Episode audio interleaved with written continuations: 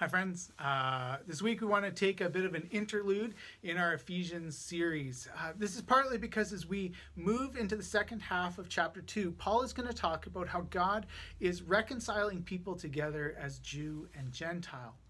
As our current news cycle has revealed, our society is still one full of divisions, perhaps not as much between Jew and Gentile or Roman and barbarian anymore, and yet the parallels are very similar.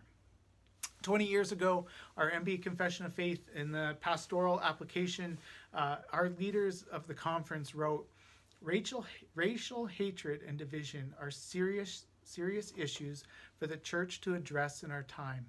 If the church does not move to confront racial division and demonstrate an alternative, our message cannot be taken seriously. And so today in our teaching, I want to take up this call from our MB Conference and address the issue of race head on. As we talked about in Ephesians, God's plan for the climax of all times is to unite all things, including all people, together in Jesus. And so God is building a church that is diverse and united in Jesus. This is where the cross of Jesus is taking us. And so before we head into chapter 2, we want to ask, what is the problem? And am I working with God in the unifying of all people? Or is my discipleship, my thinking, my actions actually moving me away from God's plan for my life and for the world? And so as just a way of entering into this topic, of approaching it, I read this article this last week called, "What Was a Nazi Church Service Like?" Great title. And so now, growing up as a kid, Nazis were the worst, right? Hitler, Nazis, pure evil, all interchangeable ideas and words and ideas for me. Now, this is still true. Nazis, racism, white supremacist ideas are all evil, and I want to be on the record of condemning all forms of white supremacy and Nazis in particular. However, as I've gotten older, there is a historical reality that troubles me deeply. It is, as historian Doris L. Bergen has put it, Christianity permeated Nazi society.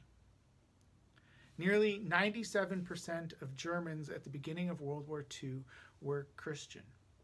Most of those, the vast majority, were Protestant Orthodox Christians like you and like me, and yet something happened within their faith that allowed for those atrocities and support of Hitler and his evil. Does that trouble you? Because it really troubles me. I am unsettled by the idea that Protestant Orthodox Jesus-loving Christians can be so evil. Now, if Nazi Germany was the only example of this in our history, that'd be one thing. And we'd say, well, that's a sad aberration. And yet, in many ways, Nazi Germany was just another example of hundreds of years of history in which the church has aligned itself with racist white supremacy and white cultural ideals to bring about the destruction of other cultures and races. There's a slave castle in Ghana where you can go tour, and they show the dank, poorly ventilated dungeon where they would shackle 1,500 slaves together underneath in these horrible conditions, and they could hear their British captors singing praise and worship songs to Jesus in the chapel just a few meters above them. Some of our great Puritan theologians and pastors, Christian preachers like Jonathan Edwards, who are really famous, held slaves, owned people, at the same time as they are celebrated for preaching this gospel. The church was fully involved in the genocidal conquest of indigenous peoples in Canada and the United States. It was done using biblical language with strong theological support. Christianity and colonization and the demonization of all non-white European culture was nearly inseparable for most people, for most of Western history. The Jim Crow era in the United States that saw thousands of innocent black people pulled from their homes, tortured and lynched for no other reason than the color of their skin, in front of crowds of white families, was done with the support, blessing, preaching of pastors, elders, deacons, and the lay people. In 1946, nearly 7 out of 10 white people surveyed believed that the African American person was being treated fairly. 1946 was also the height of the Jim Crow laws, segregation, the terror of the KKK, the open torment and intimidation of white citizens' council, and regular violence against black people in America. Like Nazi Germany, Christianity permeated America at that time.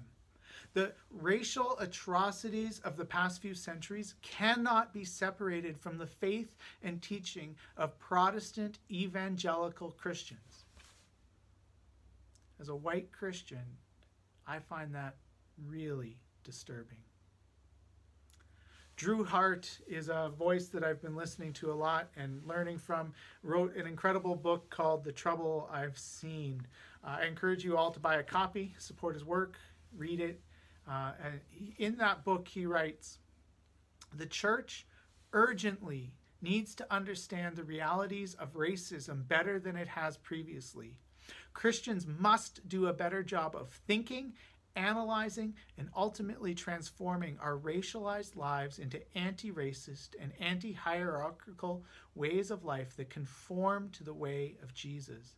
We must learn to see and understand racism all around us so that we can faithfully resist being complicit in its patterns. Once we are able to see it, we must engage in initiatives of deep metanoia or repentance, initiatives that change us from racialized accommodation to resistance."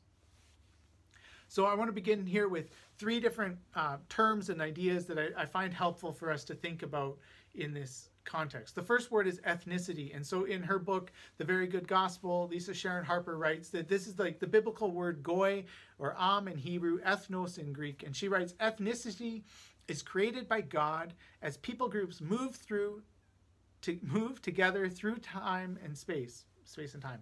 Ethnicity is dynamic and developed over long periods of time. It is about group identity, heritage, language, place, and common group experience.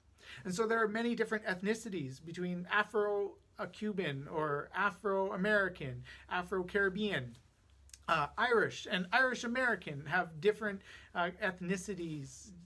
Ethnicity is God's very good intention for humanity, as Harper writes, and it is good.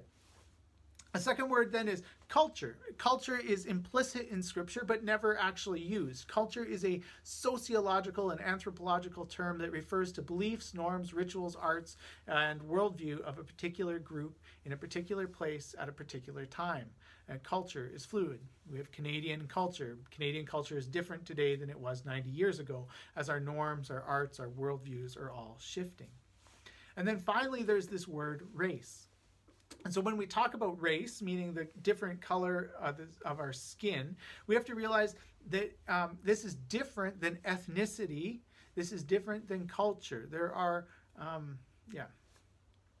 So it is different. And this classification of people by the color of their skin did not exist at the time of the writing of the Bible. Race, this classification of people, that some people are more superior or less superior based on the color of their skin, is something that comes late in the history of the world. It comes along with the process of colonization, the rise of the scientific revolution. And so in the 17th century, you have a Swedish botanist and zoologist named Carl Linnaeus who classified humans based on the color of their skin, with white men having the most desirable human traits. We describe things like active and acute and adventurous. And black people were classified lower and were with words like crafty, lazy, careless. And so when we talk about race, we are talking about a human construct designed to justify, support, and build up oppressive hierarchies in which the white male is God's chosen to have dominion over everyone else. What we're saying is race is about power and who gets to wield it. Race, this separation, this division of people based on the color of their skin is recent, it is evil, and it is about power. Hart writes, The global practices of European domination, colonization, and conquest in the Americas and Africa in the 16th century required ideological justification. Otherwise, such brutal and inhumane practices against indigenous peoples and communities would undermine Anglo-Saxon Protestants' image of themselves as an innocent Christian nation.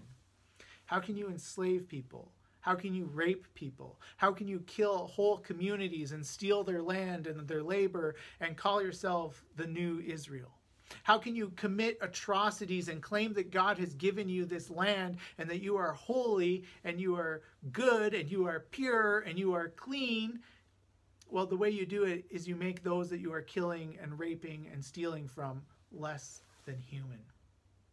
Understanding this power and dominion, this construction of race is important because a dictionary definition of racism, being personal prejudice or hatred of someone of a different race, doesn't deal with the issue that is at work.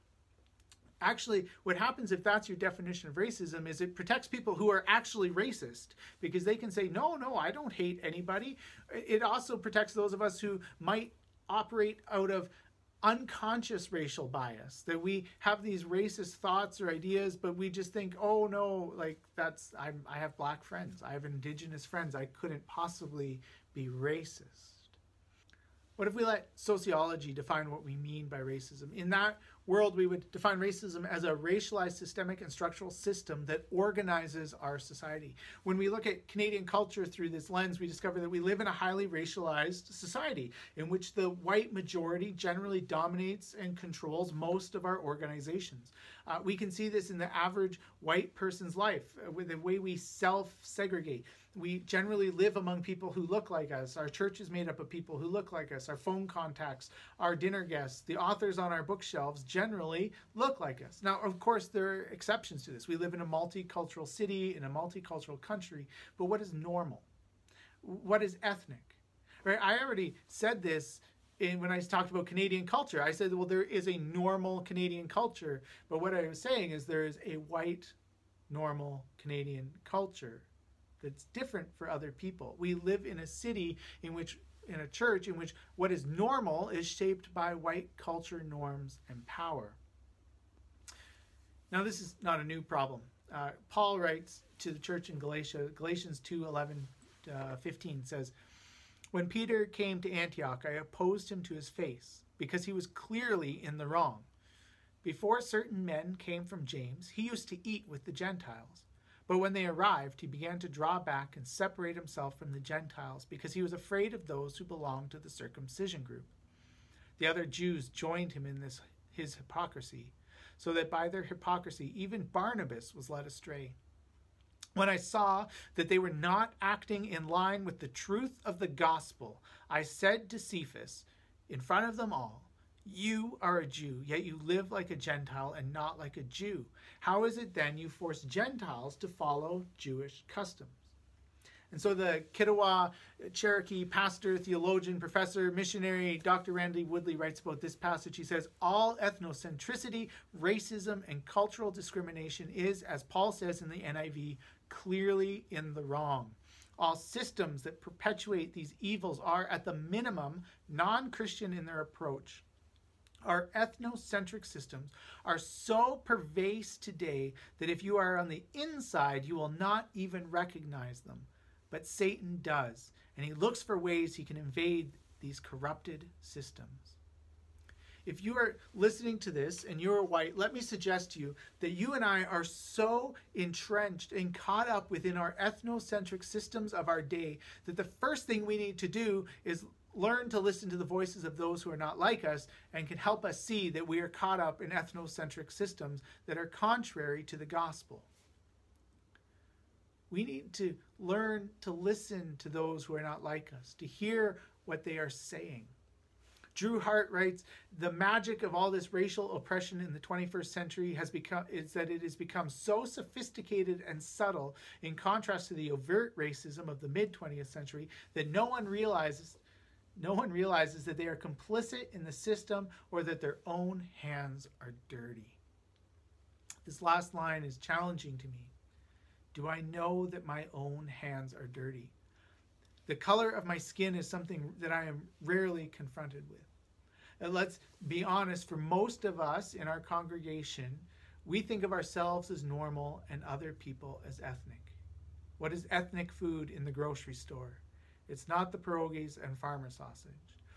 When we are in the system, we have such a hard time to see things clearly. And yet, in the Ephesians, at the end of chapter 1, Paul called the church his body. In 1 Corinthians 12, Paul writes more about this metaphor for the church. He writes, on the contrary, those parts of the body that seem to be weaker are indispensable, and the parts that we think are less honorable we treat with special honor, and the parts that are unpresentable are treated with special modesty, while our presentable parts need no special treatment. But God has put the body together, giving greater honor to the parts that lacked it. There should be no division in the body, but that its parts would have equal concern for each other. If one part suffers, every part suffers with it. If one part is honored, every part rejoices with it.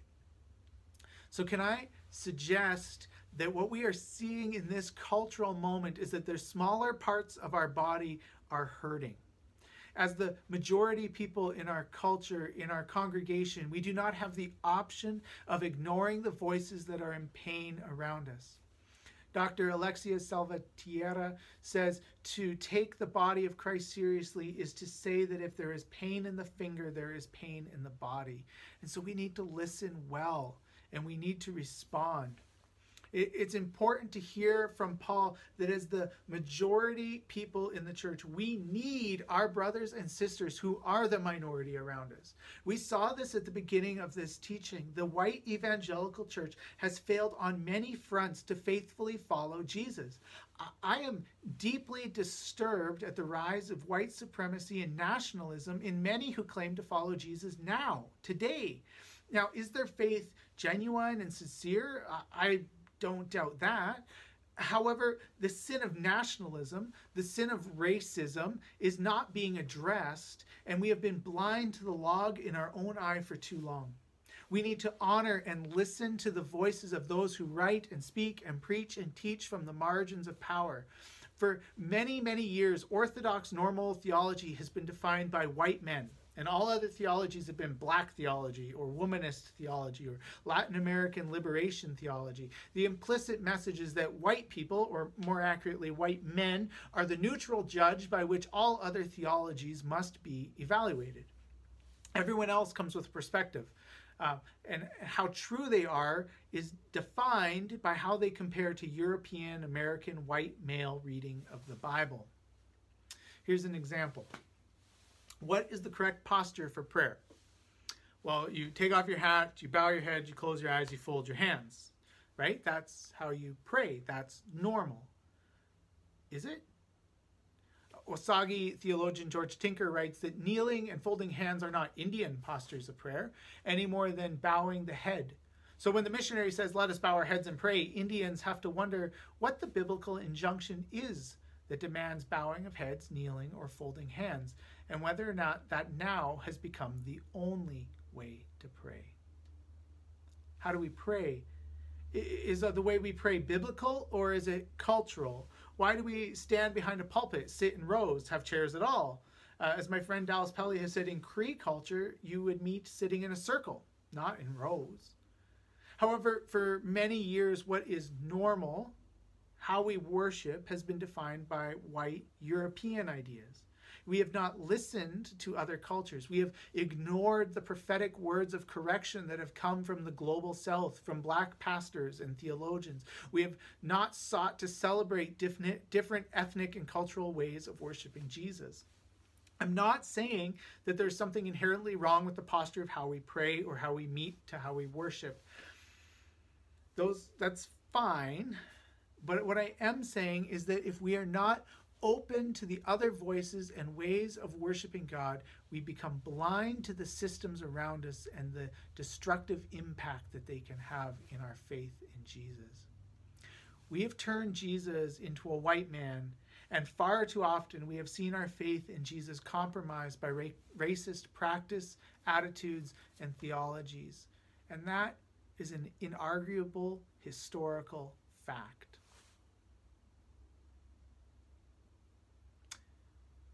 there is good news. It's that Jesus can change us.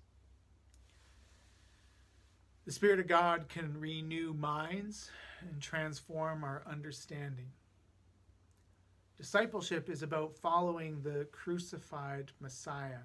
And so Jesus invites us to repent and to turn. What are we going to repent from? Drew Hart gives us a place to start. He says, this means that white Christians must renounce the desire to control other people's lives, must reject the innocent savior complex which sees everyone but oneself as in need of transformation. When deliverance and intervention is needed, the church looks to God. So let's repent of our control, of our power, of our savior complex, of the way we have forgotten to pray for our own transformation. Back to Galatians, Paul writes, "You foolish Galatians who bewitched you, before your very eyes Jesus Christ was clearly portrayed as crucified. I would like to learn just one thing from you. Did you receive the Spirit by observing the law or believing what you heard?" And again, Dr. Randy Woodley writes, what is the perversion at Galatia? Two teachings of Jewish believers. One, that practices of Jewish culture, especially circumcision, justifies them before God. And two, that Gentiles as well must observe Jewish culture. Paul's argument in the book of Galatians for freedom in Christ applies to cultural divisions too. The purpose of worshiping God in our own culture is so that we may be free in the expression of our devotion. We have Judaizers in our day too, metaphorically speaking, although they do not usually reflect the culture of Judaism, but rather of Euro-American cultural Christianity. I think that one of the reasons that the sociological definition of racism has really stuck with me is that I see this power imbalance so clearly within the church and theology. There is clearly power has been used to define what is right, what is normal, and to minimize other and silence other voices from the margins. I have been one of those who has been bewitched by Euro-American cultural Christianity. It doesn't take much imagination to see how the way this happens within the church also happens within other structures and powers in our culture. James Cone wrote a book called The Cross and the Lynching Tree. In it, he writes, white theologians in the past century have written thousands of books on Jesus' cross, without remarking on the analogy between the crucifixion of Jesus and the lynching of black people. One must suppose that in order to feel comfortable in the Christian faith, whites needed theologians to interpret the gospel in a way that would not require them to acknowledge white supremacy as America's greatest sin. Churches, seminaries, and theological academics separated Christian identity from the horrendous violence committed against black people. Whites could claim a Christian identity without feeling the need to oppose slavery, segregation, and lynching as a contradiction to the gospel of America. And then Cone says that the failure of America's greatest theologians to say anything about violence and white supremacy, it takes a lot of theological blindness to do that, especially when they claim to worship a Jew who was lynched in Jerusalem. And what he concludes with is this, he says, what is invisible to the white Christians and their theologians is inescapable to black people. So how do we wrap this up? We don't. This is simply a start. I have barely begun to scratch the surface of all that there is here. And I hope for that those of you who are white, you would be uncomfortable. Uncomfortable with the blindness to racism around us, uncomfortable with the way our Christian faith has so often been compromised by white supremacy and used not just as a tool for, but justification for rape, murder, slavery, torture, lynching, theft, greed, and so much more. And as those realities sink in, I hope that you will begin to see a new vision. Revelation 7:9 says, after this I looked, and there was a great cloud that no one could number. They were from every nation, tribe, people, and language. They were standing before the throne and before the Lamb. They wore white robes and held palm branches in their hands, and they cried out with a loud voice, victory belongs to our God who sits on the throne and to the Lamb. The story of God does not end with one homogeneous group of people. The story of God ends with many cultures, many tribes, many nations with their own arts and cultural and ritual and celebrations and ceremonies and language and practice, worshiping God together as one. In Ephesians, as God unites all things together in Christ, it is not to make them the same, worshiping in the same way, but that these people will be unified in their worship of the victorious Christ. Peter was still a Jew. Gentiles were still Gentiles, but they worshiped Jesus together in unity. As we learn and we grow and we understand, let us take seriously Paul's words to us as a church in 1 Corinthians 12. Let us recognize that as the white majority in our church and culture, we have an added responsibility to give dignity and honor to the minorities around us. The responsibility is on us to surrender our control and our power, to give others the opportunity to speak and teach. It means engaging in the suffering and the pain of the minority cultures around us. If they are suffering as a body, we should be suffering too. Not a flattering story of myself, but an eye-opening experience nonetheless, a learning moment for me. As the NBA returned to play this year, the players made a strong show of supporting Black Lives Matter. And quite rightly, they were saying, look, yes, we will come. We will put on a spectacle for you. We will entertain you as basketball players. But if we are going to do that, you need to recognize and give value to my life as a black man when I'm driving my car and in the store in the same way you do when I'm on the court. Now, if you want to celebrate me as an NBA player, you must value my family, my cousins, and those who look like me. And then basketball resumed. And there was all the Black Lives Matter on the court, and they wore social justice messages on their backs as they played, and we all began to enjoy basketball again. And we sat back and we were entertained. And after a few weeks, I was watching a Raptors game with a friend of mine, and I made a comment about how, you know, the Black Lives Matter, I kind of wondered, like, is the NBA going to remove that for the playoffs? Like, how long is this really going to be going on for? And then another black man, Jacob Blake, was shot by the police in the back, and the NBA players all went on strike again. And what it did for me is it reminded me again of my place of privilege in society, that these things can take a back seat. We can do an Instagram blackout picture and then continue to live our lives and go on and not think about it anymore. We can wonder, why are they still wearing these social justice messages on their jerseys? The reality is that this does not end in a week. This does not end with one sermon. This is a history that is 4 centuries long. Divisions between people that goes even farther than that. So we are going to keep talking about race forever as a church. This is not a one-time sermon. We're not going to forget. As a church, we are called to be different. We are called to ruthlessly examine our lives and the ways in which racism might live in our hearts and then repent of it. Look, I'm racist. You are racist.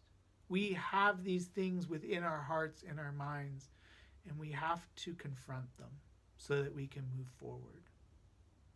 We are called to confession for the ways in which our faith has been compromised. We are called to live in a new way that honors and gives dignity to the minorities around us. Please, brothers and sisters, listen to the part of our body that is crying out for justice, for healing, for honor, for dignity.